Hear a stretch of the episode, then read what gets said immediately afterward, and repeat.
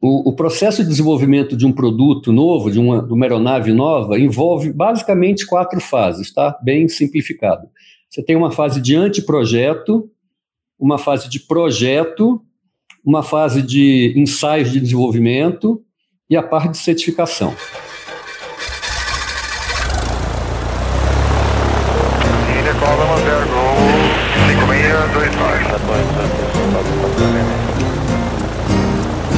Está começando mais um Farol de Pouso, seu podcast semanal de aviação, apoiado por Realizar Escola de Aviação Civil e Hangar 33, a marca de moda masculina do universo da aviação. É isso mesmo, senhores. Hoje estamos aqui com Davi Branco. Você talvez conheça ele do YouTube, já deve ter algum ter visto alguns vídeos dele e hoje ele está aqui para conversar um pouquinho com a gente e também ao meu lado apresentando este ilustríssimo podcast, meu amigo Félix.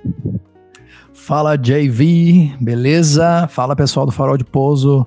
Mais uma segunda-feira começando, trincando e a gente está aqui para trazer um bate-papo descontraído, porém com muita informação. E no Jump Seat eu tenho a honra de trazer para vocês além do, claro que o convidado não está no Jump Seat, né? o convidado está no comando, né? Mas no Jump Seat aqui para introduzir já a nossa equipe de hoje, nosso time, o meu querido mestre e tutor Marcelo Leão, que daqui a pouco a gente vai dar a palavra para ele para para ele dar um, um salve aqui também para vocês. E é isso aí. Conforme o João Vitor disse, né, o Davi Branco é, tem uma página é, espetacular e eu recomendo a todos que né, já entrem lá e procurem. Né? Mas é isso aí. Davi Branco, seja muitíssimo bem-vindo ao nosso podcast, seja bem-vindo ao Farol de Pouso. É uma honra tê-lo a bordo. Pessoal, muito obrigado pelo convite, Félix, João Vitor, Marcelo Leão, que está nos acompanhando também. É uma honra poder trocar umas ideias com vocês aqui sobre aviação. Muito obrigado. Prazer é todo nosso. Fala, Marcelo, dá um salve para a turma aí. Fala, pessoal. Um prazer enorme estar com vocês aí, amigos queridos, que eu já não tenho a chance de encontrar ao vivo já há algum tempo, mas vai ser uma honra poder dividir o tempinho com vocês aí pelos próximos minutinhos sobre tudo que vocês quiserem discutir sobre aviação.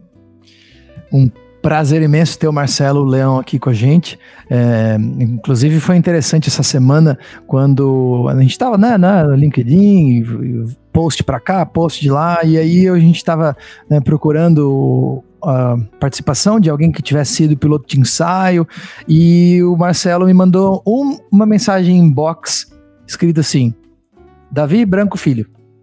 Aí eu só mandei um joia pra ele. Aí eu falei, ah, essa bala tá na agulha já. E aí eu só falei, ó, oh, Davi, posso convidar o Marcelo para participar com a gente? O Davi, o Davi aceitou. E aqui estamos nós, então vamos direto ao assunto. Davi, conta um pouco rápido aí da nossa, é, para os nossos convidados, aliás, os nossos ouvintes, quem que é você, né? Como a gente sempre fala, né? Da onde veio, do que se alimenta e conta um pouco da sua história magnífica pra gente, por favor. Legal.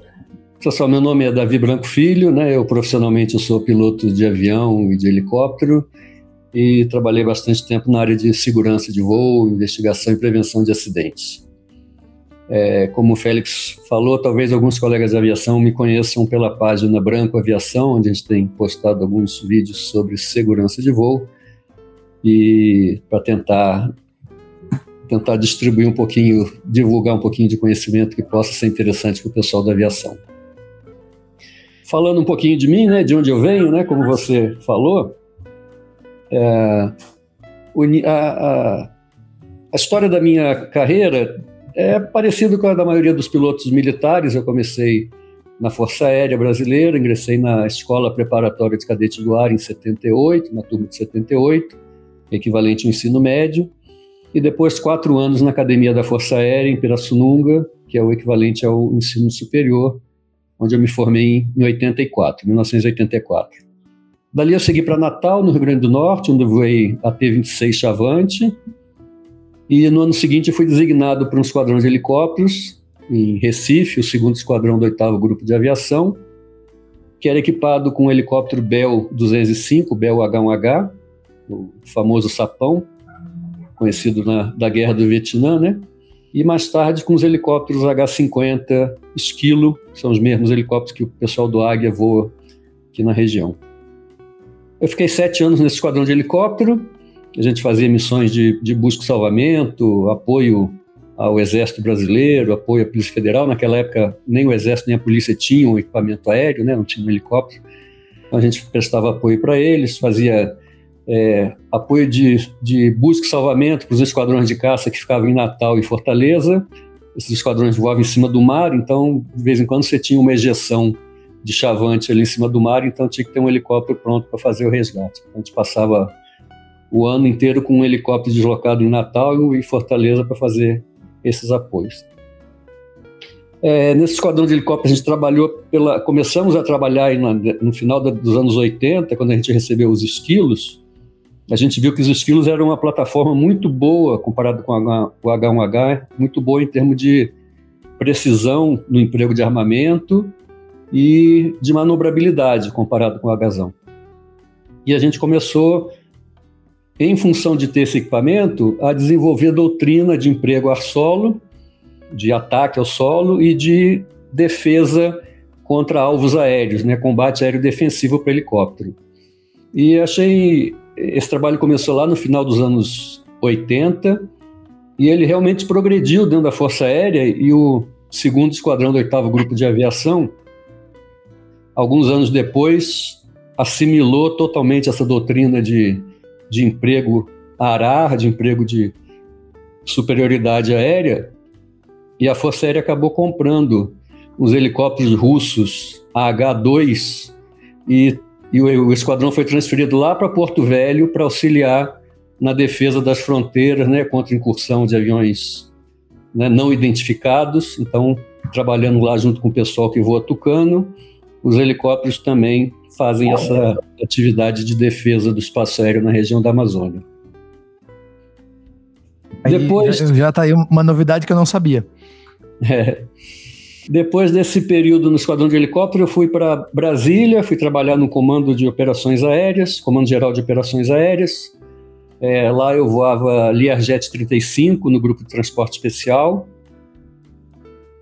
É, durante esse tempo, Nesse, nesse meio tempo, o CENIPA, eu já, eu já tinha é, feito curso de segurança de voo quando eu estava no esquadrão de helicóptero, mas aí, uns 10 anos depois o CENIPA me convidou para trabalhar lá com eles e eu fiquei no finalzinho dos anos 90 no CENIPA até 2001.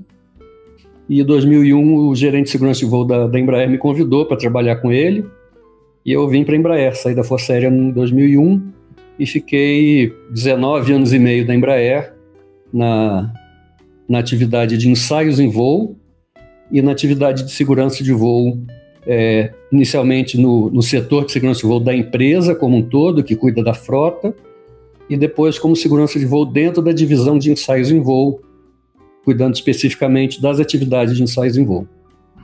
Olha aí, João. O João, o João tá até sem palavras. Já conheço ele, já sei, né? Posso dizer. Alguns podcasts já, já, já, te deixaram ter essa, essas conclusões rápidas, né, Félix? É claro. ô, ô, Davi, que, que carreira espetacular, né, que você traçou até agora, né? Então, é, a gente já vinha um tempo falando que queria ter piloto de helicóptero aqui trazer, porque é uma área que a gente não conhece, então é, é legal poder é, compartilhar um pouco dessa, dessa visão da asa rotativa, né? Porém, eu acho que a gente tem, as, acho que as nossas maiores curiosidades vêm né, na, na seara dos teus 19 anos e meio, é, trabalhando nos ensaios em voo e na segurança de voo da Embraer, até porque né, é, um, é uma coisa que todo aviador tem curiosidade, né? Ele quer, é, ele quer saber como é que se faz um avião, como é que se, né, se projeta, como se desenha um avião, como se certifica o avião, né? E a gente quer saber por né, um pouco de né, o, o, por detrás dos bastidores como é que foi para você né, vivenciar isso e com certeza a gente vai né, vai ligar esses pontos e falar sobre. Uhum. Bom, é, eu cheguei na Embraer em, em 2001 e, e só para dar uma referência, quando eu cheguei na Embraer, eu já tinha uma experiência de uns 20 anos de aviação, né, vindo da FAB. Né? Mas você entrar num fabricante é um contexto totalmente diferente, tudo novo, é, nada dentro do desenvolvimento de uma aeronave se faz sozinho. É tudo um trabalho integrado envolvendo muitas pessoas, né? uma atividade multidisciplinar, com muitos nichos de conhecimento altamente especializado. Então, você sempre tem diversas pessoas trabalhando para chegar numa determinada conclusão. Né? Envolve uma integração muito grande de várias áreas né, ao longo de todo o processo de desenvolvimento. Então, você, você comentou sobre o, o trabalho do piloto né, dentro do, do fabricante. Né? Então, tentando falar de uma forma bem, bem simplística, o, o, processo de desenvolvimento de um produto novo, de uma, de uma aeronave nova, envolve basicamente quatro fases, tá? Bem simplificado.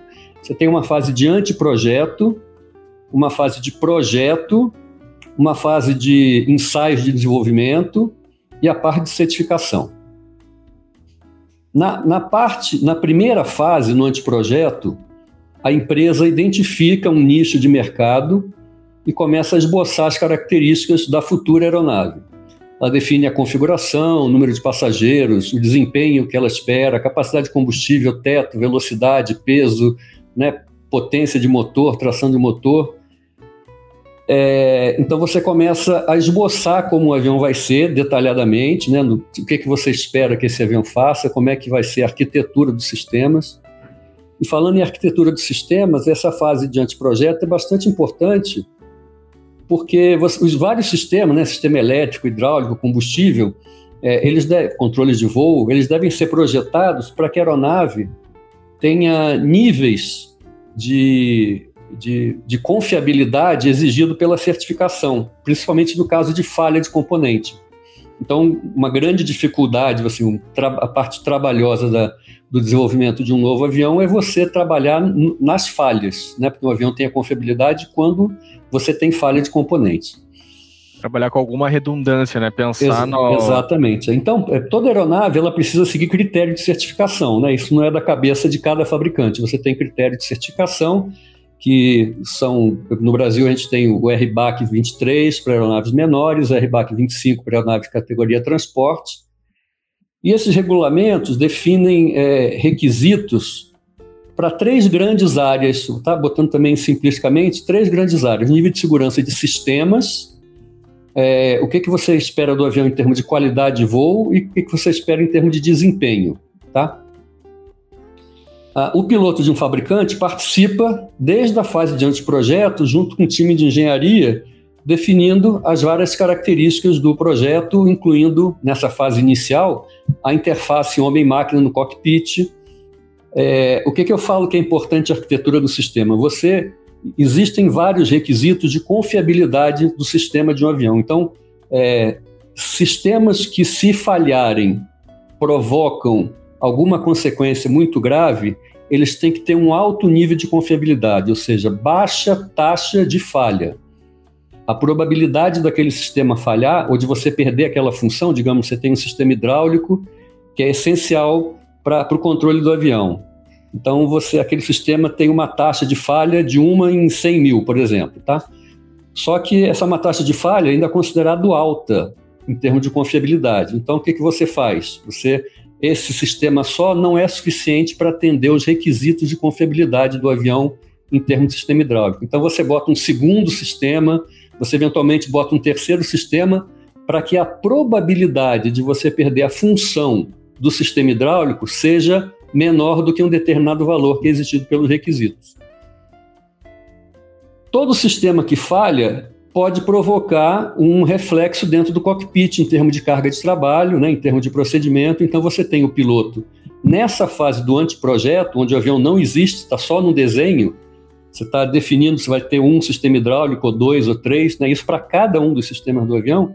o piloto está participando. Assim, olha, se você perder isso aqui, a carga de trabalho fica impraticável dentro do avião. Não consigo controlar o avião, ou é difícil de você é, trazer o avião de volta em segurança. Então, você tem uma interação é, do piloto participando nesse nível de confiabilidade da arquitetura de cada um dos sistemas e o que, que as falhas vão representar dentro da cabine de comando. Então, essa é uma das participações. Né? Falhou um sistema tal, o que, que isso representa para mim dentro da cabine de comando? E a outra coisa é o desenvolvimento da própria interface, né, de cockpit, homem-máquina, né, os, as informações que você está recebendo num PFD, no MFD, a posição dos botões, o formato dos botões, né, a, a possibilidade de você né, se confundir com uma coisa com outra durante a operação. Então, isso tudo aí. Então, você tem o piloto, resumindo, na fase de anteprojeto, participando na definição da interface e na análise das falhas e como que essas análises influenciam no, na carga de trabalho dentro do cockpit. Excelente. É, é basicamente o piloto trazer né, o, a realidade que ele provavelmente imagina encontrar né, nesse projeto para trazer para uma forma mais palpável para o engenheiro, né? Também para chegar é, como, no denominador comum, né? Como a gente disse, assim, não, não tem nada que se faça sozinho no desenvolvimento do avião, né? Você tem uhum. os especialistas de várias áreas e aí vai se discutindo, né? Vai se conversando, vai se argumentando para chegar num denominador comum. Um projeto de um avião é um compromisso de várias áreas, entendeu? Você, se você quisesse é, atender só as necessidades de uma determinada área o avião ia ter um perfil. Se você quisesse atender a necessidade de outra área, o avião ia ser diferente de outra maneira. Então, a verdade, o, o avião, o projeto de um avião é um compromisso, todo mundo cede um pouquinho para que você chegue num produto que atenda às necessidades de todo mundo em termos de, de eficiência e em termos de segurança. Fantástico. A gente costuma Davi. brincar que o projeto do avião de sucesso é aquele que consegue deixar de forma igualitária todas as áreas insatisfeitas. é isso aí mesmo. Então, para você que agora está se perguntando assim, tá, mas por que, que o Marcelo Leão falou isso, né? O Marcelo Leão trabalhou também na, na Embraer. Por quanto tempo, Marcelo? Seis anos. Né? Seis, seis, anos. anos. Seis anos na Embraer.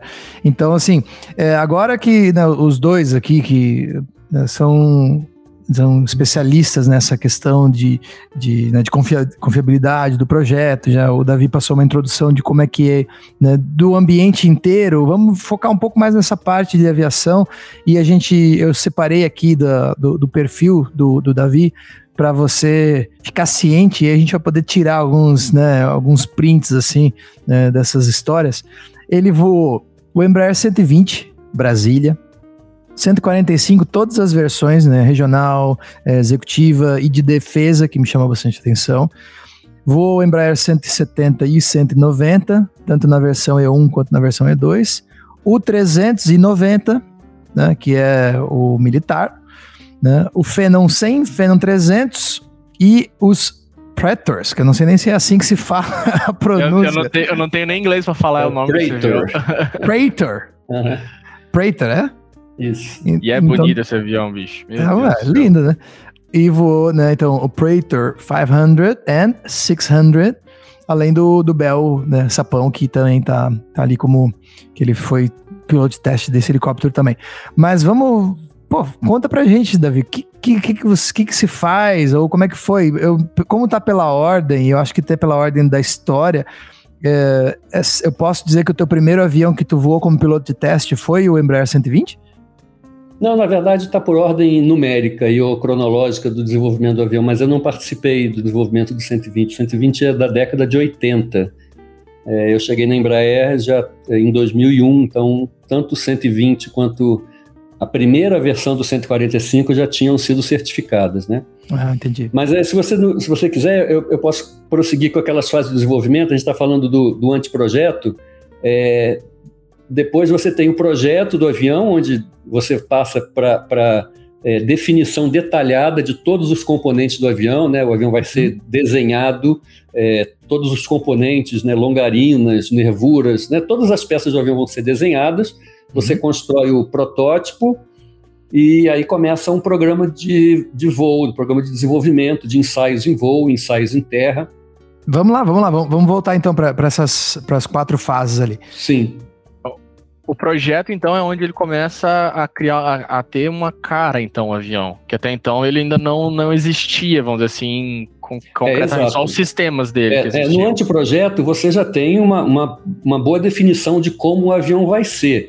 Né? Mas você faz uma estimativa de peso, uma estimativa de como vai ser a estrutura do avião, só que isso só vai é, ser definido na fase do projeto. Então, no projeto, você manda para os projetistas, para os engenheiros projetistas, o cara vai desenhar a asa, né, vai desenhar toda a parte, a, a definição, os desenhos que vão ser usados para a produção é, do avião. Uhum. Então, nessa aí, a participação do, do, do piloto de ensaios é, é, quase nenhuma, né, porque é uma, é uma interface direta da engenharia com a, com a pessoal de produção. Ah, Mas entendi. aí, quando você tem um avião pronto, e você tem o primeiro protótipo, né? O prototipo, né? Antes de você ter o tipo, você tem o prototipo, que é o avião que vai ser usado para você fazer os testes e ver se esses aviões eles atendem às necessidades de, de certificação.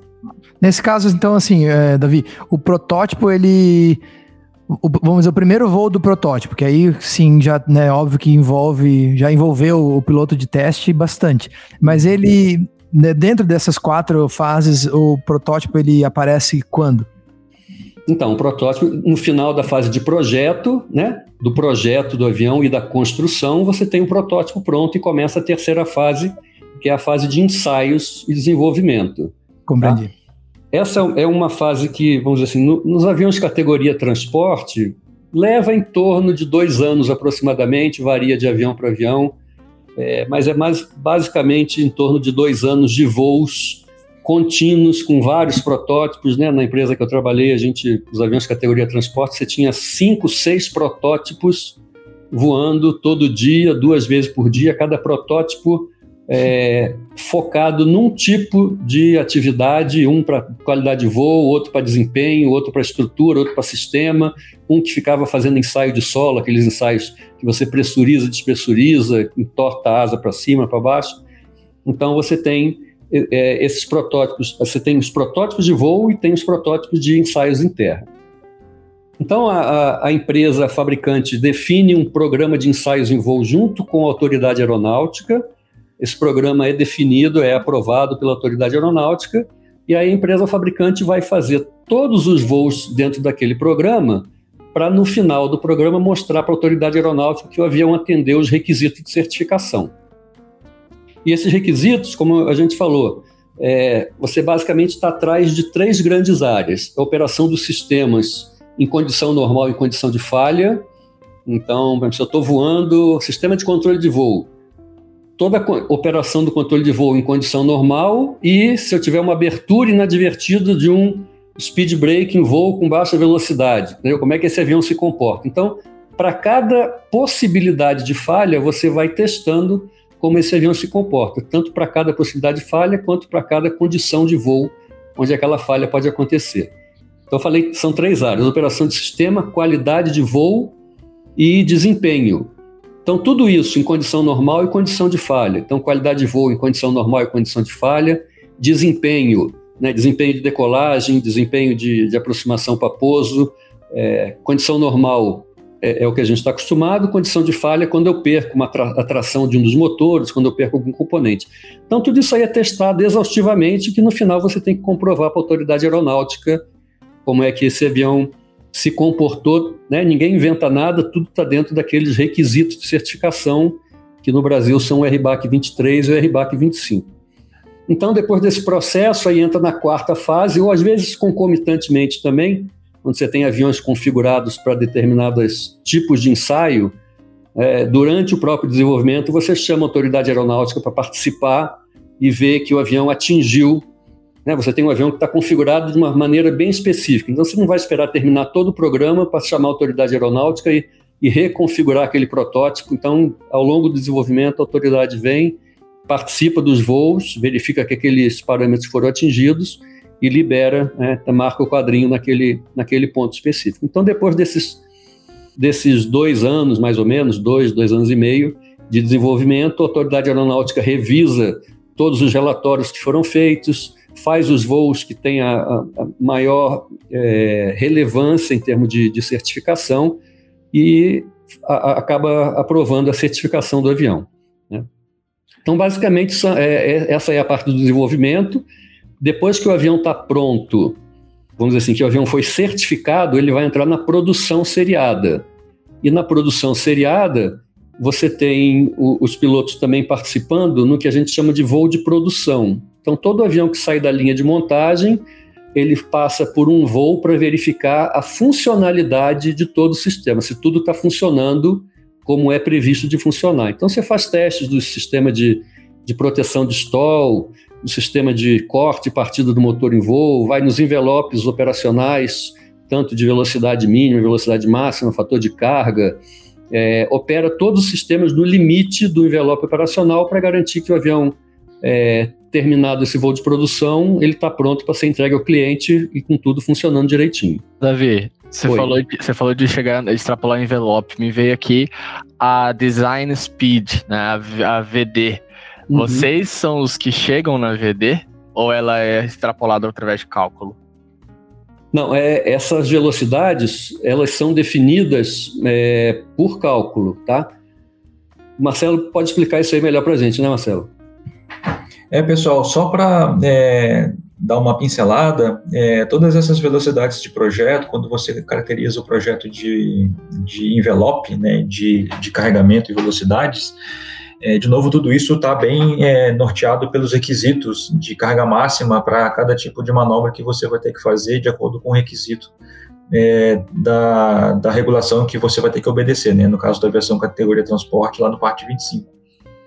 E aí chega a AVD, em que ela é estimada teoricamente com base em modelos da mecânica do voo, o que, que você precisa cumprir em relação à, à carga de, de voo normal, rajada, etc., para que depois você, com base nessas velocidades que você não pode exceder em termos de resistência do projeto, determina aquilo que é operacionalmente é, é, normal, né?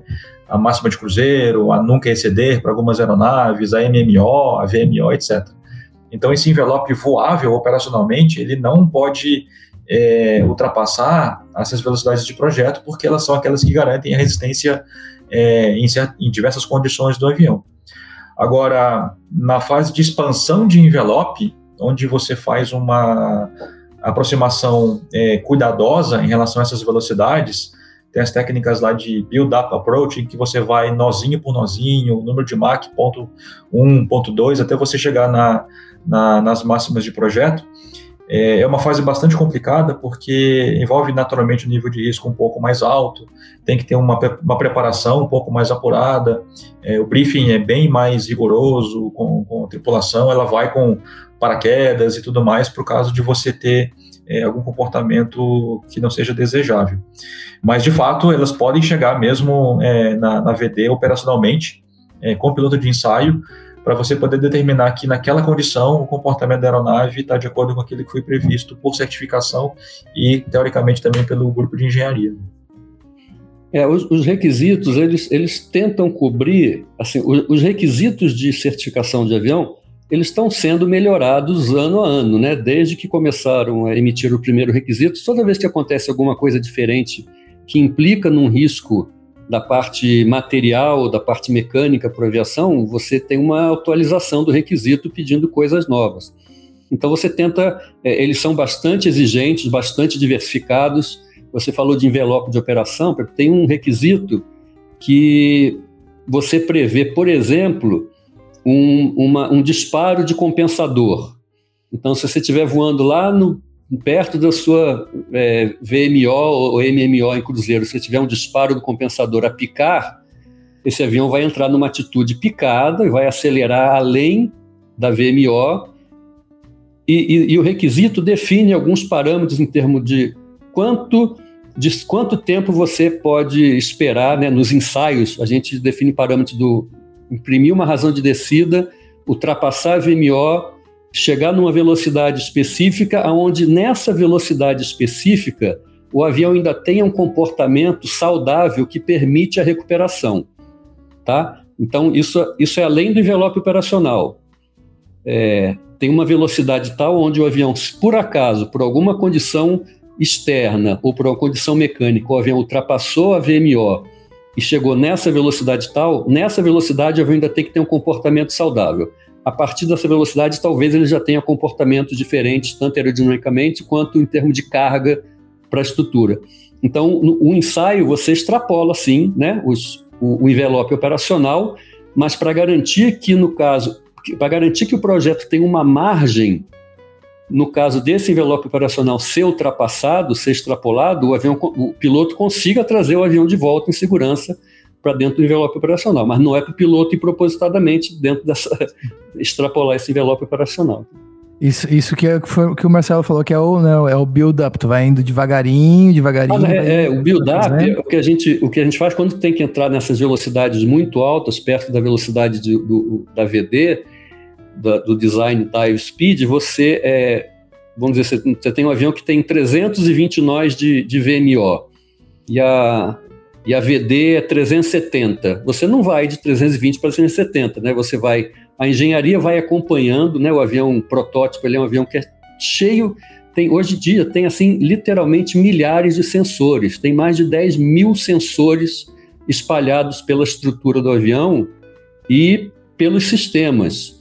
Então o avião é monitorado continuamente, tanto pelo engenheiro de voo que está dentro do avião, quanto por uma estação de telemetria que fica no solo, com os engenheiros especialistas de cada sistema, uh, ou de aeronáutica, que estão acompanhando, né, no caso de, de, de aspectos de qualidade de voo ou de, ou de performance, e vai acompanhando ponto a ponto o que está acontecendo. Então, você, o, o build-up que o Marcelo falou, é que você não vai direto lá no 370, você vai no 340, no 342, 344, 46, vai vendo como é que o avião se comporta, né, e, e, e os esforços que isso gera na estrutura ou as consequências que isso gera nos componentes à medida que você vai extrapolando o limite operacional do avião. Uhum. E desses, é, desses voos, né, ou dessa, dessa frota aqui que você comentou, né, é, qual, qual que tu tinha é, tarefas específicas para voar em cada um desses, desses você equipamentos? Tá dos voos de produção? É, assim, não, só porque eu fiquei curioso para saber, assim, por exemplo, o Embraer 120, você falou que, claro, ele já estava certificado, já voava faz bastante tempo, mas aí você tinha que ainda fazer algum tipo de voo ah, não, de... não, não, o 120, o 120 é um avião corporativo que era usado pela empresa para fazer transporte entre os diversos sites da empresa. Ah, ele legal. não tinha nada de desenvolvimento nem, nem de ensaios de certificação, não. É um Entendi. avião já foi certificado na década de 80 e a empresa tem um para fazer transporte passageiro, porque a empresa tem site em Botucatu, né, em Sorocaba, em Gavião uhum. Peixoto, em, em São José dos Campos. Então, é, esse avião levava gente para lá e para cá quando você tinha as necessidades é, específicas para atender. Já que então, o Félix entrou na, entrou nessa área de avião, então vou, vou, vou, melhorar a pergunta. Qual foi o primeiro avião que você participou do processo de certificação inteiro dele? Desde a, da, do anteprojeto até a, é, quando eu cheguei na empresa, eu, eu, comecei a participar do desenvolvimento dos aviões de defesa da linha 145, né, que eram os, os AEW para o Civan, o GEW, que era o Grécia, de, de, de alerta antecipado, e o, os aviões da Grécia foi, foi interessante porque a, a empresa desenvolveu a plataforma, né? mas os equipamentos, todos seriam equipamentos da OTAN. E a OTAN não permite que esses equipamentos saiam da área da OTAN. Então, a Embraer fez o desenvolvimento dos aviões de alerta antecipado para a Força Aérea da Grécia, né, que tinha encomendado o avião. Depois que você fez todos os ensaios da plataforma, né, porque era um avião que tinha aquela antena ali que atrapalhava muito problema de de, de estabilidade do avião. O avião teve vários várias é, adendos né, para melhorar a controlabilidade dele. Então, depois que o avião foi desenvolvido, é, a gente levou esse avião para a Suécia, para a Ericsson instalar os equipamentos de, de, o radar, aquele radar que ficava lá em cima da fuselagem do avião. Tinha a Thales francesa que instalou um monte de console também. E aí, os ensaios de desenvolvimento da parte técnica do avião, da parte de missão do avião, foram todas feitas na Grécia. E foi legal porque a gente participava, né? Passava lá, ia para a Grécia e passava um mês lá voando com, com o pessoal. No começo, só pilotos da, da Embraer.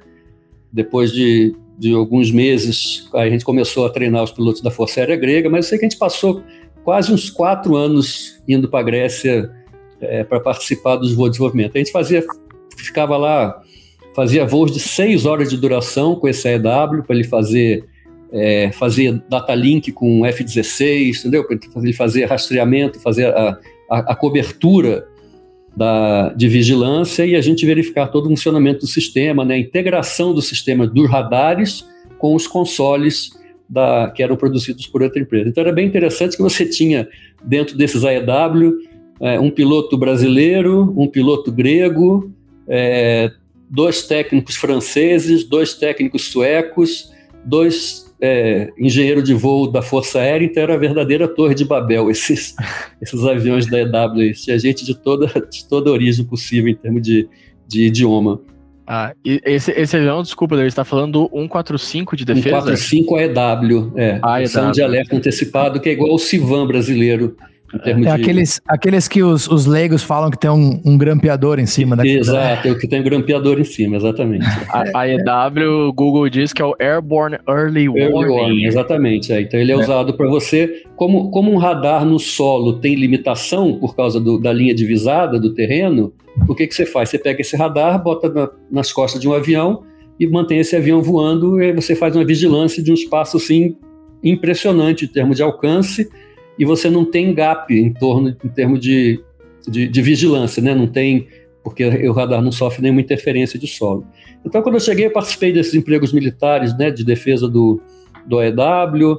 É, cheguei, estava desenvolvendo 170, né, então muito aprendizado, avião ah, fly-by-wire, é, né, em, alguns, em alguns controles de voo. Então, assim, foi muito aprendizado é, pessoal. E como eu falei para vocês, é, é, é, uma equipe assim enorme. Você nunca sabe de tudo que está acontecendo. Você sempre tem um monte de gente é, participando. Cada briefing do voo de ensaio, dependendo do tipo de voo, você tem 20 pessoas participando do briefing, entendeu? E aí no briefing, quer dizer, todos os setores jogam para a tripulação de voo as, as suas necessidades dentro daquele ensaio e você não sabe. Como eu falei para vocês, é um protótipo. Né? A gente vai para voar esse avião, não tem grau de school, não teve nada. Então, o que, que acontece? A, a, à medida que o avião está sendo desenvolvido, a, as engenharias responsáveis por desenvolver cada sistema vão dando aula para gente sobre aquele sistema. Só que esse sistema ele entra no avião no primeiro voo com uma configuração e depois lá para o décimo voo você já sentiu a necessidade de mudar e o sistema já muda os parâmetros dele, a norma de a, a forma de funcionamento dele. Então você entra num protótipo tendo uma razoável né, noção de como esse avião funciona, é, mas você precisa de um forte apoio da engenharia para tirar as dúvidas sobre o que, que acontece com esse avião se você ultrapassar esse parâmetro. Né? Eu não sei o que acontece. Eu tive um, um ground school né, com aquele especialista do funcionamento normal do sistema, mas quando você vai fazer um ensaio que você extrapola, você tem necessidade de extrapolar aquele parâmetro, você tem que saber o que, que pode acontecer de errado para você preparar medidas de mitigação, né, caso aquela coisa aconteça errado, e você ter como, como reagir adequadamente, entendeu? Eu nunca tinha, eu nunca tinha pensado por esse, por esse lado, você vê. É, tá todo mundo jogando para você a bucha, né? Vamos dizer assim. né? A batata quente tá indo para os pilotos, justamente, cara. É isso, descubram, né? Vê, vê se é desse jeito que a gente tá, tá pensando, né? E eu fico pensando no preparo mental que vocês, como pilotos, têm que ter para fazer um voo desses. Assim, ó, tá, tem que estar tá ligado, tem que estar tá voando muito na frente do avião. Eu imagino, né? é, exato. Essa, é, é, essa, essa é uma coisa muito interessante dentro do processo de certificação de um avião, que quando você vai fazer Assim, você tem o que a gente chama de campanhas de ensaio em voo. Então, tem a campanha de sistema hidráulico, tem a campanha de sistema elétrico, uma campanha de desempenho de decolagem, uma campanha de monomotor, uma campanha de stall, uma campanha de, de VD, de VFC. De... Então, você tem várias campanhas. Cada campanha dessa, você tem uma reunião que a gente chama de Safety Assessment, de avaliação de segurança, com todas as pessoas que podem contribuir em termos de informação para como aquilo vai acontecer. Então você entra numa sala ali com, como eu falei, com 30 pessoas e a engenharia X, olha, a gente precisa que faça o teste do comportamento do avião lá acima da VMO. Então você tem todo o pessoal que é envolvido e que tem alguma contribuição que pode dar nessa área, dizendo o que, que pode acontecer com o avião cada vez né, as possibilidades de coisas erradas acontecer, e essas pessoas estão alimentando a gente, porque é, esses especialistas sabem, né? E, e você que está voando um avião novo, você não sabe todas as possibilidades quando você extrapola o envelope operacional. O especialista sabe. Então, o especialista está alimentando o grupo de ensaios com essas possibilidades de coisas adversas e quais as ações que a gente pode tomar para atenuar as consequências, né, se alguma coisa der errado. É espetacular. Você sim, falou, falou esse, é. essa do, do Safety Assessment, e é justamente uma pergunta que eu ia fazer, só que é, é meio assim, é difícil responder o que eu tô pensando aqui, porque justamente você ainda não sabe como o avião vai se comportar, né? Então, eu ia perguntar justamente como que é, como que é realizado o, vamos colocar assim, o SGSO dentro da. Como que é feito o gerenciamento da segurança dentro da, da de, de um processo como esse, né? Porque justamente você não tem você não tem uma previsibilidade da, do avião porque justamente não, avião hoje em dia é você tem uma, uma boa previsibilidade do avião né de, ah, é diferente tá. de um tá. avião da década de 50 onde você ia é, lá para realmente é muito mais confiável é, né, você tem projetos. recursos computacionais né muito mais desenvolvidos que te dão uma boa previsibilidade do que vai acontecer mas não é 100%, por isso Sim. que é feito, né, são feitos ensaios. O Marcelo quer complementar isso aí, talvez você tenha mais coisa para falar sobre isso. É, é, bacana, deixa eu só fazer uma deixa aqui para é, complementar a, a, resposta que o, que o Davi fez. É, viu, João? Quando a gente está amadurecendo o projeto dentro do ambiente da engenharia de desenvolvimento, é, grande parte do trabalho que se faz quando o protótipo vai ser preparado para fazer o primeiro voo e vai iniciar a campanha de desenvolvimento e certificação é tentar fazer com que você tenha o mínimo possível de surpresas em voo, né? A gente já consegue, com um certo grau de, de confiança, ter uma ideia muito é, próxima do tipo de comportamento que se espera pela própria formação do, do, da estrutura de projeto dentro da engenharia, né? Então você vai ter condições é, de estimar, pelo menos teoricamente, uma, uma, parte importante do comportamento em termos de qualidade de voo. A gente faz simulações usando softwares com base nas mecânica, na mecânica de voo que foi modelada é, teoricamente. É, a mesma coisa acontece com a aerodinâmica. Você sabe quando que você vai ter algum, alguma divergência de descolamento de aileron por causa de onda de choque, por alguma coisa desse tipo assim. Mas sempre fica é, um, uma parte que tem que ser ainda confirmada em voo pela própria limitação do nível de conhecimento teórico que se tem é, em termos de aerodinâmica, de mecânica de voo, de desempenho, de estruturas também, é, é, do ponto de vista da engenharia. A gente costuma brincar que quando você projeta e leva para uma simulação, é, seja com base em ferramentas teóricas, é, CFD, o Computation Fluid Dynamics, por exemplo, ou até para o túnel de vento, são todos ambientes de ensaio que são riquíssimos em termos de aprendizado, mas ainda assim é um ambiente controlado. A natureza resolve todas as equações ao mesmo tempo. Então, é no uhum. ensaio em voo que você vai ter condições de medir aquilo que de fato importa é, do ponto de vista da, da, mecânica do voo, que você talvez não tenha conseguido fazer teoricamente, né? Todas as não linearidades, as condições de voo muito próximas do ângulo de ataque crítico, próximo do CL máximo, em que é muito difícil você trazer algum tipo de modelamento e, portanto, saber como que vai ser o comportamento em termos de, de látero direcional, se você vai ter uma tendência de pitch up ou de pitch down, se depois você vai ter que voltar é, é, para continuar na campanha de congelamento aerodinâmico e começar a colocar aquelas latinhas na asa para controlar alguma coisa, em termos de, de camada limite e tudo mais, é o tipo de coisa que você faz nessa fase mas é, não, não, se assuste, não é jogar tudo no colo do, do piloto e se vira aí. Exato. É, é tudo muito é, meticulosamente brifado e bem embasado do ponto de vista teórico, mas de fato, inevitavelmente vai ter coisas que você só vai conseguir saber em voo, porque é só lá que a natureza vai te dizer. Então, falando dessa natureza empírica, né, da natureza em si, é, Existe, assim, como a gente falou que né, já existem vários é, recursos computacionais e, e estratégias para ajudar nesse fator surpresa e tudo, que inclusive é uma coisa que a gente deveria falar, mas dá, dá para se dizer, assim, que é, em termos de atuação do piloto em si, alguns é, voam mais seguro ou do que outros, assim, tem algumas, algumas coisas assim, ah, esse, esse piloto, ele ele acelera nas velocidades com mais confiança ou outra mais cauteloso? Existe esse tipo de coisa dentro de um grupo de ensaio em voo ou não? É, o, o que acontece, o Félix, é, é o seguinte: você acaba tendo ao longo dos anos pilotos que é, vão se especializando em determinado tipo de ensaio e o cara fica muito bom naquilo ali.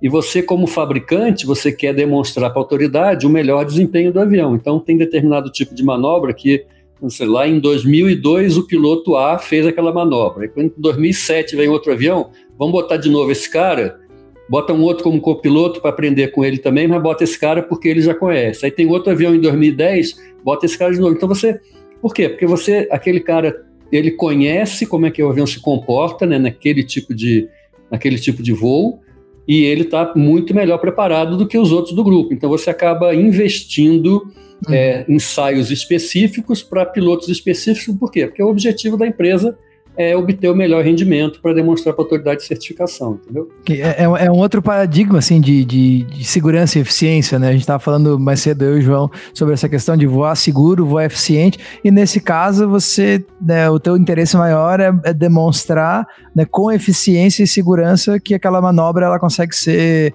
né, desempenhada de uma maneira que vá atingir mais rápido ou uma, com melhor graduação uh, o que a autoridade aeronáutica pede, é isso? É, tem, tem determinadas manobras que, por exemplo, assim, são de qualidade de voo. Então você precisa que o cara esteja é, muito afinado em termos de, de proficiência psicomotora para fazer aquela atividade. Tem outras que são de desempenho. Então, é, por exemplo, você quer mostrar um desempenho de pouso.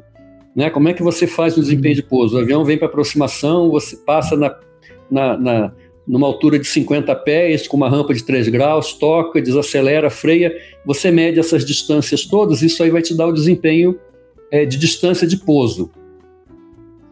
É, quanto menor esse valor, melhor para a empresa, porque esse é um aspecto de competitividade, né? Assim, se você pegar um, um 190 e falar que ele pousa em 1.350 metros, por exemplo, ele não pode mais pousar no Santos Dumont.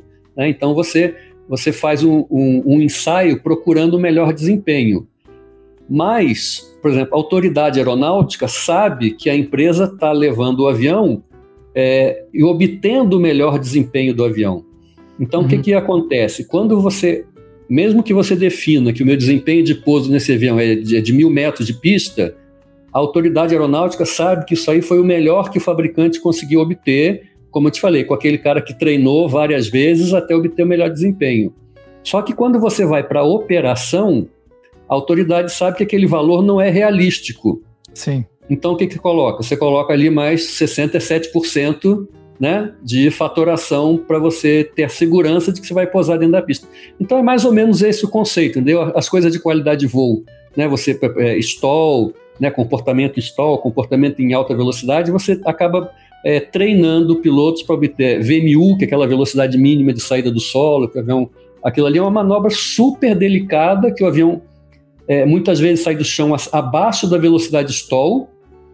Então você não pode ter nenhuma alteração em termos de controle, né? não pode ter o avião derrapando, se derrapar acaba ca caindo uma asa, batendo a asa no chão. Então o avião, é, e, é, é um outro aspecto importante de desempenho, porque essa velocidade ela está dentro do schedule de velocidade do avião. A velocidade de rotação do seu avião vai ser um percentual acima da VMU, então, eu, fabricante, eu quero que a minha velocidade de rotação seja mais baixa possível, né? mas dentro de uma margem de segurança, porque isso é um fator de competitividade no desempenho de decolagem. Então, você, geralmente, hoje em dia, você já sabe qual é a VMU, você vai para os ensaios só para confirmar que essa VMU realmente é aquela que foi feita, que foi determinada na, nos cálculos, e, mas é um ensaio muito delicado e você acaba tendo na empresa né, que eu voava, você acabava é, deixando mais ou menos em grupo de dois ou três pilotos para fazer os mesmos ensaios, para você realmente obter esse melhor desempenho, entendeu? Mas é. isso não afeta a segurança, por quê? Porque eu vou colocar uma margem em cima disso lá na frente, entendeu? O, o, bacana desse último comentário do, do Davi é que isso tem uma relação muito próxima com a técnica, é, é, até expertise do, do grupo de ensaio, ele comentou o exemplo da VMU, e como um impacto mesmo, a VMU determina qual é a tua VR mínima, né, para você poder sair do solo dentro do, das takeoff speeds. A mesma coisa acontece com a VMCG, que vai determinar a tua V1 mínima, né, e que quanto mais é, competitivo o avião em termos de desempenho de pista, menor tem que ser as suas velocidades e por conta disso a própria determinação da VMCG que tem uma característica de manobra muito específica também para você poder manter a asa nivelada, para você não perder o eixo da pista é, e isso tem que conversar muito próximo com a própria eficiência de comando lateral lá da, da empenagem vertical também. É, e outra característica importante que tem a ver com a própria competitividade do avião é a própria determinação de polar de arrasto, né, em que tem que se fazer com o, o mínimo de geração de arrasto de, de trimagem, que você poderia relegar isso ao trabalho do piloto automático para ficar trimando o avião niveladinho ali, e ele faz uma conta de tração, arrasto e sai dali uma, uma curva de, de CL versus CD. É, só que a experiência mostra que é o piloto humano que tem uma sensibilidade mais apurada para algumas manobras em que ele consegue fazer a atuação do trim de forma a roubar é, é, arrasto para a trimagem de forma muito menos impactante do que um trim automático comandado pelo PA, por exemplo. Né?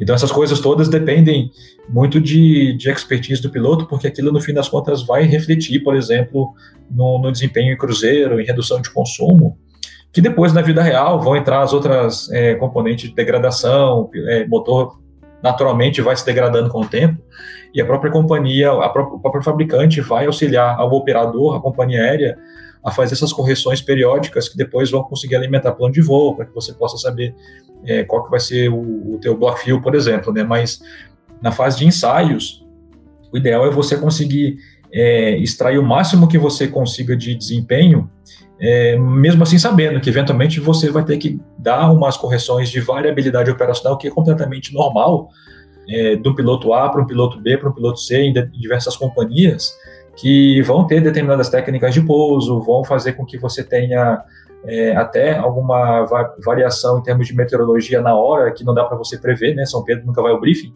Então a gente precisa é, conseguir fazer com que essas, é, essas componentes da, da vida real sejam embutidas também. Mas o, o é, é a finesse da atuação é, altamente especializada do piloto de ensaio que consegue fazer com que você extraia o máximo possível da máquina.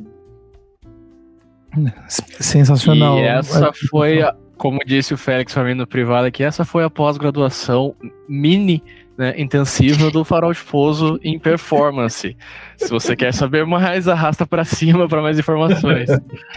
É legal porque assim, a gente teve uma masterclass é, com o comandante Medal, né, é, nessa, no mês passado, ou nesse mês ou mês passado, e e a gente né, alguns, alguns alunos já tiveram performance em, em, companhia aérea, mas outros foi a primeira vez que eles tiveram a exposição com esses conceitos, a diferença entre um, um pouso de piloto de teste, né, que, que tem o pé em mão, né, igual o, o Davi, e nós, os manicaca, que precisamos dos, não é nem só 67%, né, precisa bem mais aí para ficar seguro, né. Se molhar, então...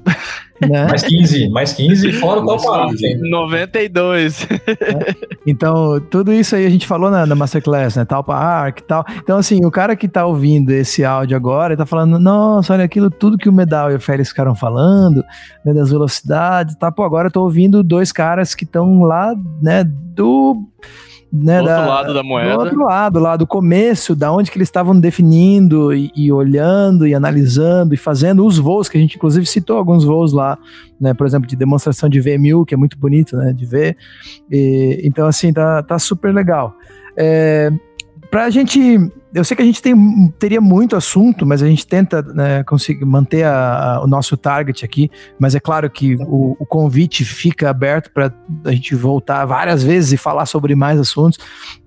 Quando eu falei, perguntei um pouco sobre essa questão de segurança de voo, foi quando foi porque eu tinha né, notado que tu, né, Davi, tu tinhas é, sido flight safety officer no departamento de piloto de testes, né? Então eu fiquei pensando assim, tipo, como é que o cara vira safety officer nesse departamento, né?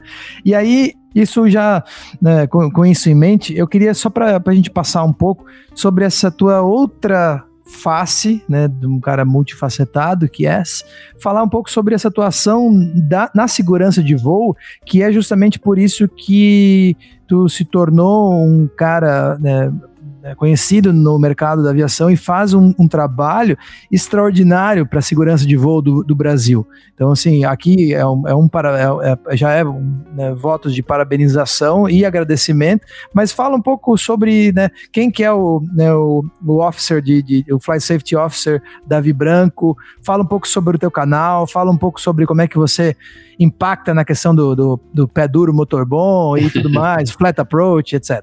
A joia. Eu, eu, quando eu estava no Esquadrão de Helicóptero em 87, eu fiz meu curso de segurança de voo no CENIPA, comecei a atuar em segurança de voo, investigação de acidentes. Na época, a, o DAC, o Departamento de Aviação Civil, é, usava a gente, que era da aeronáutica, também para fazer investigação de campo. Então, eu, eu, tive muita experiência de campo, de fazer ação inicial no local do acidente, né? ir no local do acidente e fazer as primeiras ações para é, registrar tudo o que tinha acontecido que a gente chama de ação inicial. Lá por 96, o CENIPA me ofereceu um curso de segurança de voo na Força Aérea dos Estados Unidos. Eu passei um ano nos Estados Unidos, na, na Força Aérea dos Estados Unidos, fazendo curso. E voltei e fiquei mais uns 5, 6 anos no CENIPA. E participei né, de algumas, de muitas investigações, era instrutor do curso de segurança de voo, era, era instrutor da parte de ação inicial no local do acidente, então apesar do CENIPA ser um órgão regulador, na época eu sempre pedia para o meu chefe para eu participar de umas três investigações por ano. Tá? Não era atribuição do CENIPA, mas como eu era instrutor de ação inicial, eu queria me manter atualizado com as coisas né, que estavam acontecendo, as necessidades de campo, então continuei participando de, de ação inicial no local do acidente. Em 2001, eu fui para a Embraer, para o setor de segurança de voo da empresa. Então, sempre que você tinha a, o setor de segurança de voo da empresa, ele monitora tudo que acontece na frota mundial com os aviões da Embraer. Então, se você é, todas as dificuldades que acontecem, é, pequeno, todo é, pessoal que opera a parte 121 tem que reportar para o fabricante todas as dificuldades que acontecem. Acendeu, pô, teve uma pane de bequilha quando eu saí do gate, entendeu? Então você tem que reportar, isso vai para o fabricante. Então o fabricante sabe de tudo que está acontecendo é, com relação à sua frota, as tendências. A gente tinha gráfico assim, ó, tá com tendência de fumaça no sistema de não sei o que, tá com tendência disso aqui. Então você começa a colocar, implementar ações antes que essa tendência vire algum problema em termos de segurança de voo. Tá? Então é, é muito interessante esse acompanhamento da frota, que é o setor de segurança de voo da empresa, que monitora tudo que está acontecendo com a frota. E também participa dos processos de investigação. Né? Quando você tem um processo de investigação, quem faz a investigação é a autoridade aeronáutica. É, então eu lembro que acho que em 2002 é, aconteceu um acidente com o Embraer 120 em Bilbao, na Espanha. Esse avião bateu no morro lá durante a aproximação com mau tempo. Então quem investiga é a autoridade de investigação da Espanha. Eles permitem que as autoridades de investigação do país fabricante, isso por acordo internacional, a autoridade de investigação do país participante, do país fabricante, participe também. Então, teoricamente, o CENIPA deveria participar disso aí. É, então, eu lembro que desse, aconteceu esse acidente num dia de manhã, no mesmo dia eu já embarquei lá para a Espanha e cheguei no local do acidente junto com a autoridade de aeronáutica da Espanha, porque já tava, passou a noite toda. Então a gente vai é, representando a autoridade do país, porque a gente conhece o equipamento, né? Você está lá nos destroços do avião, você sabe o que, que, você vai procurar, né? A autoridade eventualmente não sabe, então você sabe os sistemas que você vai ter que, que procurar, ou equipamentos, que, peças que você vai ter que retirar ali do, do dos destroços do acidente para mandar para análise. Então essa participação aconteceu durante vários anos. Eu voava no, na divisão de ensaios em voo, mas também é, trabalhava junto com a divisão de segurança de voo da Embraer para assuntos externos e assuntos de, de investigação de acidente. Né? Então, sempre você tinha algum acidente no exterior, é, ou no Brasil também, é, eu participei daquele, um avião da Rico que caiu em Rio Branco, um, um outro 120 da Rico que caiu em Manaus, é, a MX, Bandeirantes, né? tudo que era avião fabricado pela Embraer que tinha acidente, a gente participava, e a minha área é uma área mais de fator operacional. Depois, num determinado momento, é, eu saí da divisão de segurança de voo e fiquei trabalhando só na no departamento de ensaios.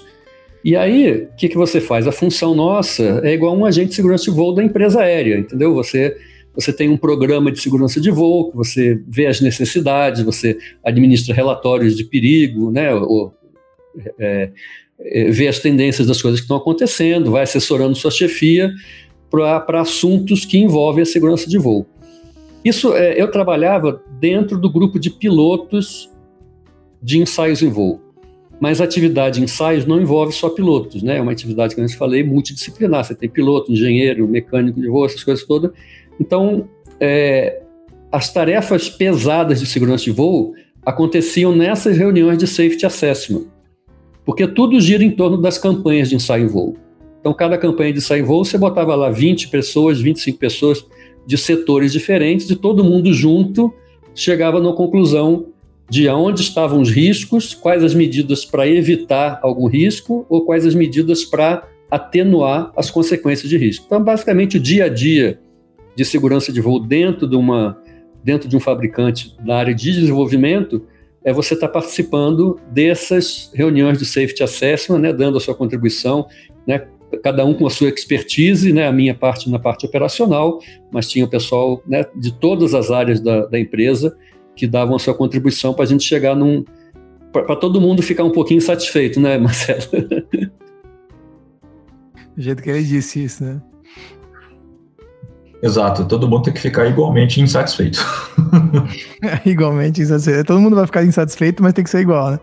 Não, gente, então... você imagina, assim, como eu falo assim de compromisso, só para ter uma ideia, por exemplo, é, o, o, cara que projeta um sistema de freio do avião, ele quer que o avião tenha um disco de freio né, de 2 metros de diâmetro, né, com capacidade de absorção de energia de não sei quantos joules, só que isso aí é incompatível com o peso que você vai, que você quer que o avião tenha. Então, você, você projeta, eu estou dando um exemplo, você projeta cada sistema no limite do que aquele sistema tem que é, gerenciar, tem que absorver com uma pequena margem de segurança, entendeu? Por isso que eu falo, é, o que o Marcelo fala, que todo mundo fique satisfeito, porque o cara lá que projetou o sistema de freio queria que tivesse uma folga muito maior. Aí você faz aquele ensaio é. lá de máxima energia de freagem, que o avião vai até 190 nós e freia com o máximo de capacidade que a roda, né, que chega até a pegar fogo no, no sistema de freio. É lógico que o cara de freio queria que o avião tivesse uma capacidade de absorção de energia com mais folga. Né? Na hora que faz esse ensaio, ele deve estar um pouco angustiado ali, torcendo para que não, não ultrapasse o limite que ele projetou. E 99% das vezes dá certo, graças a Deus. Mas é, todo mundo projeta sistemas, né? Você quer o, o, avião, você tem uma briga de espaço dentro do avião, né? Todo mundo querendo passar pelos mesmos lugares, sistemas elétrico, hidráulico, pressurização, né? É, e, vo, e, você tem que compartilhar esses espaços.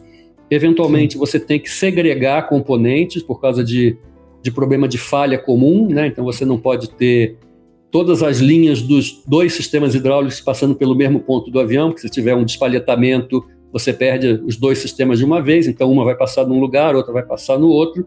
Então é, é uma série de compromissos que se fazem é, para você ter no final um produto que todo mundo fique, como o Marcelo falou, igualmente é. insatisfeito, mas você atendeu os requisitos de segurança. E, tá? e, de eficiência, né? Porque senão Exato. tem aquela velha, aquela velha piada, né? Ah, se a caixa preta cai e não quebra, por que, que o avião não é feito de caixa preta? Mas senão o avião não iria voar, né? Mas exatamente, é, exatamente. É, é, e, a, e a, a, briga, assim, é, brincadeiras à parte, mas é, todo mundo está trabalhando de uma forma a, a, a, conseguir fazer com que o, o sistema sob sua responsabilidade cumpra também requisitos de, de componentes, de sistemas que fazem parte do chamado desenvolvimento integrado do produto, mas todo mundo sabe que se dependesse do, do time da propulsão, é, o, o, avião seria só motor, né? É, se dependesse do time de ambientais, anti-icing, é, eles poderiam extrair tanto de bleed quanto que se quisesse do motor, mas o, o cara da performance que era eu, responsável por trazer as más notícias, falavam: olha, eu não posso extrair tanto de bleed para anti-icing porque vai faltar tração para empurrar avião para frente. É, mas também não posso fazer com que o meu flight idle seja é, tão baixinho a ponto de você ter problemas de sistemas que estão pendurados, elétricos, hidráulicos, em bomba hidráulica, bomba elétrica no, é, é no, no motor, e, e correr risco de ter um stall de compressor, por exemplo, mas o flight idle, eventualmente muito alto, pode prejudicar um steep approach, por exemplo, que você tem que manter uma rampa muito mais íngreme, né? Um, um freio muito grande, muito parrudo, significa que você eventualmente vai estar correndo o risco de levar muita lata para cima e para baixo, sem submeter na operação do dia a dia é, um desempenho de pouso que poderia exigir tanta energia que só pudesse ser suportada por aquele freio. Então as coisas são é, equilibradas de uma forma é, muito sutil é, no fim, a gente acaba brincando que todo mundo tem que ficar um pouquinho insatisfeito, mas no fim, é todo mundo entender que o, a otimização local do teu projeto não necessariamente significa uma otimização global do avião como, como um todo, né? Uhum. Então, todo mundo cedendo um pouquinho em termos de estrutura, mecânica de voo, desempenho e tudo mais, é, a chance de você ter um projeto balanceado e equilibrado é bom. Não esquecendo que o que o cliente compra é desempenho. Sim. Sem puxar a brasa para minha sardinha. Sem querer dizer que eu sou o melhor, mas sendo. É... Isso, não, isso tudo me lembra muito o negócio da, da música, né? Que a gente sempre. Todo, acho que a maioria de nós tem um pezinho na música, né? e a gente sempre fala assim: ah, na banda, sempre o baixista quer botar o som dele mais alto, o baterista quer sentar a mão, mas a, a parte mais importante é, é o vocalista né? Então, assim, a, a, gente tem essas comparações. Tem um Mas, exemplo bacana da. da oh, desculpa, é, teve um exemplo bacana da época da, do projeto do 190, quando a JetBlue estava é, fechando o negócio, começou a, a receber as aeronaves. Uma pergunta que chegou para a gente era, era bem, bem simples, assim, olha, eu já opero aqui uma frota grande de 320, e eu tenho uma certa massa de freio, até o próprio exemplo que o Davi falou é, é bem bacana, porque ele ilustra bastante isso. Uhum. O 320 tem lá uma estrutura de freio e tudo mais, que pesa tantos quilos e aquilo é uma certa porcentagem do peso básico operacional do avião. É, como que é o 190? Aí a gente fez as contas, eles também tinham feito, obviamente, o dever de casa antes, e viram, olha, a massa de freio que você tem, de stack, de, de disco de freio, estruturas de roda e tudo mais, pesa uma, uma outra, pesa X, e aquilo é uma porcentagem maior até em relação ao peso básico operacional do avião. E aí eles perguntaram, por quê? E aí veio a pergunta para o presidente, que mandou para o vice-presidente, que mandou para o diretor, que chegou até em mim, alguns dias depois. E a gente fez um estudo é, bastante detalhado para mostrar até que era uma solução de compromisso importante, porque não há limitação no 190, por exemplo, de quick turnaround em relação a você ter que fazer um pouso é, que demore ali depois uns 15, 20 minutos numa situação de, de hot and high, por exemplo, né, ou até mais hot do que high. É, e aí você, não precisando de ter alguma limitação no quick turnaround, que é uma característica muito próxima, muito, muito própria da aviação regional, de você pousar, encostar, embarcar, desembarcar, limpar, retornar e fazer o, o voo de novo, assumindo que nesse voo subsequente você eventualmente possa ter o risco de ter uma RTO de alta energia, por exemplo, também, e o freio tem que ser capaz de suportar isso tudo também. E é, o 320 operado pela JetBlue tinha os chamados brake cooling fans, que era o que a Airbus encontrou na época de solução para poder incorporar naquele, naquele sistema, sem que você tivesse é, que comprometer alguma coisa em relação ao tempo de, de turnaround, né? E foi, uma, foi outro caminho adotado pela, pela, pela fabricante do Embraer, por exemplo, para que isso não virasse uma limitação adicional, porque eventualmente o break fan poderia ter uma pane, alguma coisa assim, é, na operação do dia a dia também. Então, são essas soluções de equilíbrio que a gente busca ao longo de todo o projeto, para que você consiga ter, no fim das contas, um projeto da aeronave como um todo que seja equilibrado e, e balanceado, né, no fim das contas.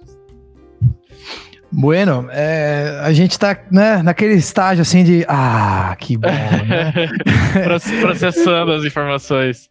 Davi, é, diga. É, então, você, terminando o que a gente tinha começado o processo lá, né, que a gente falou de anteprojeto, ensaios, é, certificação junto com a autoridade, voos de produção lá do avião serializado, você checar se está tudo funcionando, né, tudo dentro do que, é, do que é esperado que o avião faça. E você tem uma última, uh, o último envolvimento do piloto do fabricante, que é dar instrução de voo né, para os novos clientes. Então você eventualmente está. É, quando, quando a gente começou, por exemplo, com 170, o Marcelo Leão estava lá na época, não existia instrutor de 170 na época no mundo, né? Que Nem massa. no fabricante, né? O avião era novo, a gente estava desenvolvendo, então até a gente do ensaio em voo foi chamado para participar da instrução, tanto para dar instrução quanto para participar como compor como tripulação. Então a gente voou em várias empresas aí até que essas empresas tivessem todo o seu pessoal preparado para operar o avião. Então são essas, essa, essa, digamos assim, esse é o, é o abordagem né, da participação de um piloto dentro do fabricante, anteprojeto, ensaio de desenvolvimento, certificação junto com a autoridade aeronáutica, voos de produção do avião serializado e, por último, a participação, suporte ao cliente com a instrução de voo, construção de terra e construção de voo. Ah, excelente. Então, assim, ó, é isso que, isso que eu acho que é legal do, do nosso bate-papo, que a gente né, vai, foi, voltou, falou de aviação, falou do voo, voltou para a parte do, da, das quatro fases, e aí, é, para encerrar, porque né, é uma pena a gente encerrar, mas é, a gente está realmente tentando né, manter o target ali de uma hora, uma hora e quinze, por aí. É, fa vamos falar um pouco sobre essa questão da, da tua atuação nas, nas redes sociais, na, na, nos meios de comunicação né, da, da, internet e das tuas palestras, né, tanto dentro do ambiente corporativo de uma empresa aérea, quanto nas instituições de ensino, que a gente sabe que tu é bastante presente, e como que né, o Davi Branco influencia na nossa vida né, como aviador. Né? Fala, fala um pouquinho e, sobre e isso. Só antes do Davi entrar, né? Para quem não conhece, o Davi tem uma, uma página no YouTube chamada Branco Aviação, com 10 mil inscritos e mais de 400 mil visualizações. E se você não é um deles ainda, eu recomendo fortemente. Foi o que eu falei antes pro Davi. Ele, eu sou um frequentador assíduo do canal e tem muito conteúdo legal. Obrigado, João Vitor. Como, como a gente já comentou aqui, eu tive uma vivência grande de investigação de acidente em campo. Então, é, eu fui fortemente influenciado por essas consequências trágicas. Eu participei em loco, né? eu estive no local dos acidentes e vi, depois, quando você terminava a investigação, você vê que o cara, porque não fez um call-out, entendeu? Porque não dividiu uma tarefa conforme o SOP manda, você tem um acidente, uma tragédia que morre 30 pessoas, 50 pessoas, 200 pessoas, por causa de aspectos operacionais que são básicos dentro da atividade. Então, é, eu percebi isso, senti na pele essas consequências. É, então, eu acho que, assim, em, função dessa vivência, eu tenho uma, uma, uma responsabilidade de devolver para a comunidade aeronáutica algumas das coisas que eu aprendi na operação do avião, algumas coisas que eu aprendi na investigação de acidentes, e porque a gente vê que assim, as empresas aeronáuticas, as empresas de aviação, 121, elas têm uma estrutura de treinamento muito boa, né, tem um suporte de treinamento muito bom, mas tem um grupo da aviação que não tem é, esse acesso à informação ou que não tem essa estrutura de treinamento. O cara aprende a voar no aeroclube, depois passa 20 anos voando sozinho com aquilo que ele aprendeu 20 anos atrás e acaba não, é, não se é, não adquirindo novos, novos conhecimentos ou conhecendo as novas técnicas de segurança de voo que melhoram o desempenho. Então a, a intenção é essa, né? Como eu falei, eu tô, tô agora entre empregos, né? Saí de um, ainda não cheguei no próximo e foi quando eu resolvi criar o, o canal para trazer, para deixar disponível para a comunidade algumas das coisas que eu aprendi, né? Com a intenção de ajudar. É, é, é muito triste para quem trabalha em segurança de voo você vê repetição dos acidentes pelos mesmos motivos. Entendeu? Isso é extremamente, é extremamente frustrante. Então, a ideia é você, é, a ideia do canal é divulgar é, as coisas de segurança de voo que a gente acha que são mais significativas, né? A gente vai priorizando à medida que os assuntos vão aparecendo, para trazer essa informação para as pessoas, para entrar né, no, seu, é, no, no seu universo de conhecimento. Eu tenho tido muita a felicidade de ter muitos feedbacks positivos assim, de pessoas que falam assim, olha, eu mudei minha atitude depois que assisti o vídeo tal, entendeu? teve um que achei muito legal, ele falou assim, ó, você salvou minha vida quando eu tive uma parada de motor e precisei fazer um pouso forçado. Então são feedbacks muito recompensadores em termos de, do que você produz, né, e do reconhecimento que você tem pela comunidade de aviação. Eu sou muito grato pelas oportunidades profissionais que eu tive, e essa gratidão agora eu tenho eu estou revertendo em forma de passar para as outras pessoas da mesma comunidade ah, algumas das coisas que eu aprendi, né, com a intenção da gente melhorar o nível de segurança da nossa aviação. Esse é o Davi Branco, Branco. senhoras e senhores. Salve de palmas. Ah, salve de palmas, é o Davi Branco. É, Davi, um, um, um, canal que nem esse aqui, que tem o mesmo, o mesmo objetivo, né, a mesma função, a mesma visão que atua, ele só pode estar de portas abertas a todo instante para que você circule e seja um transeunte intermitente a hora que você quiser voltar. Muito obrigado, Félix. Né? Aqui, Muito obrigado. Aqui é o, é o hangar, sabe aqueles hangar, igual o hangar da, de, de, for, de Força Aérea, que não tem porta nem na frente, não nem atrás, porta, nem, né? nem, no, nem no lado, nem no outro? E então, assim, pela, né, por, pela sua carreira, pela sua postura, né, eu digo isso, e estendo também ao meu querido amigo e mestre, tutor, mestre Marcelo Leão também, né, sintam-se sempre à vontade em voltar e muitíssimo obrigado por compartilhar com a gente né, esse momento, especialmente, né, que é um momento de, de bate-papo mesmo, né, um bate-papo de hangar, bate-papo de cruzeiro, e foi uma aula muito legal. Então, em nome da comunidade do Farol de Pouso, muito obrigado. Muito obrigado a vocês, pessoal. Obrigado, gente. Foi um prazer. Esse foi mais um Farol de Pouso, seu podcast semanal de aviação, oferecido por Realizar, Escola de Aviação Civil e Hangar 33, a marca de moda masculina do universo da aviação. Tchau! Falou! Call 10 Go, 5629.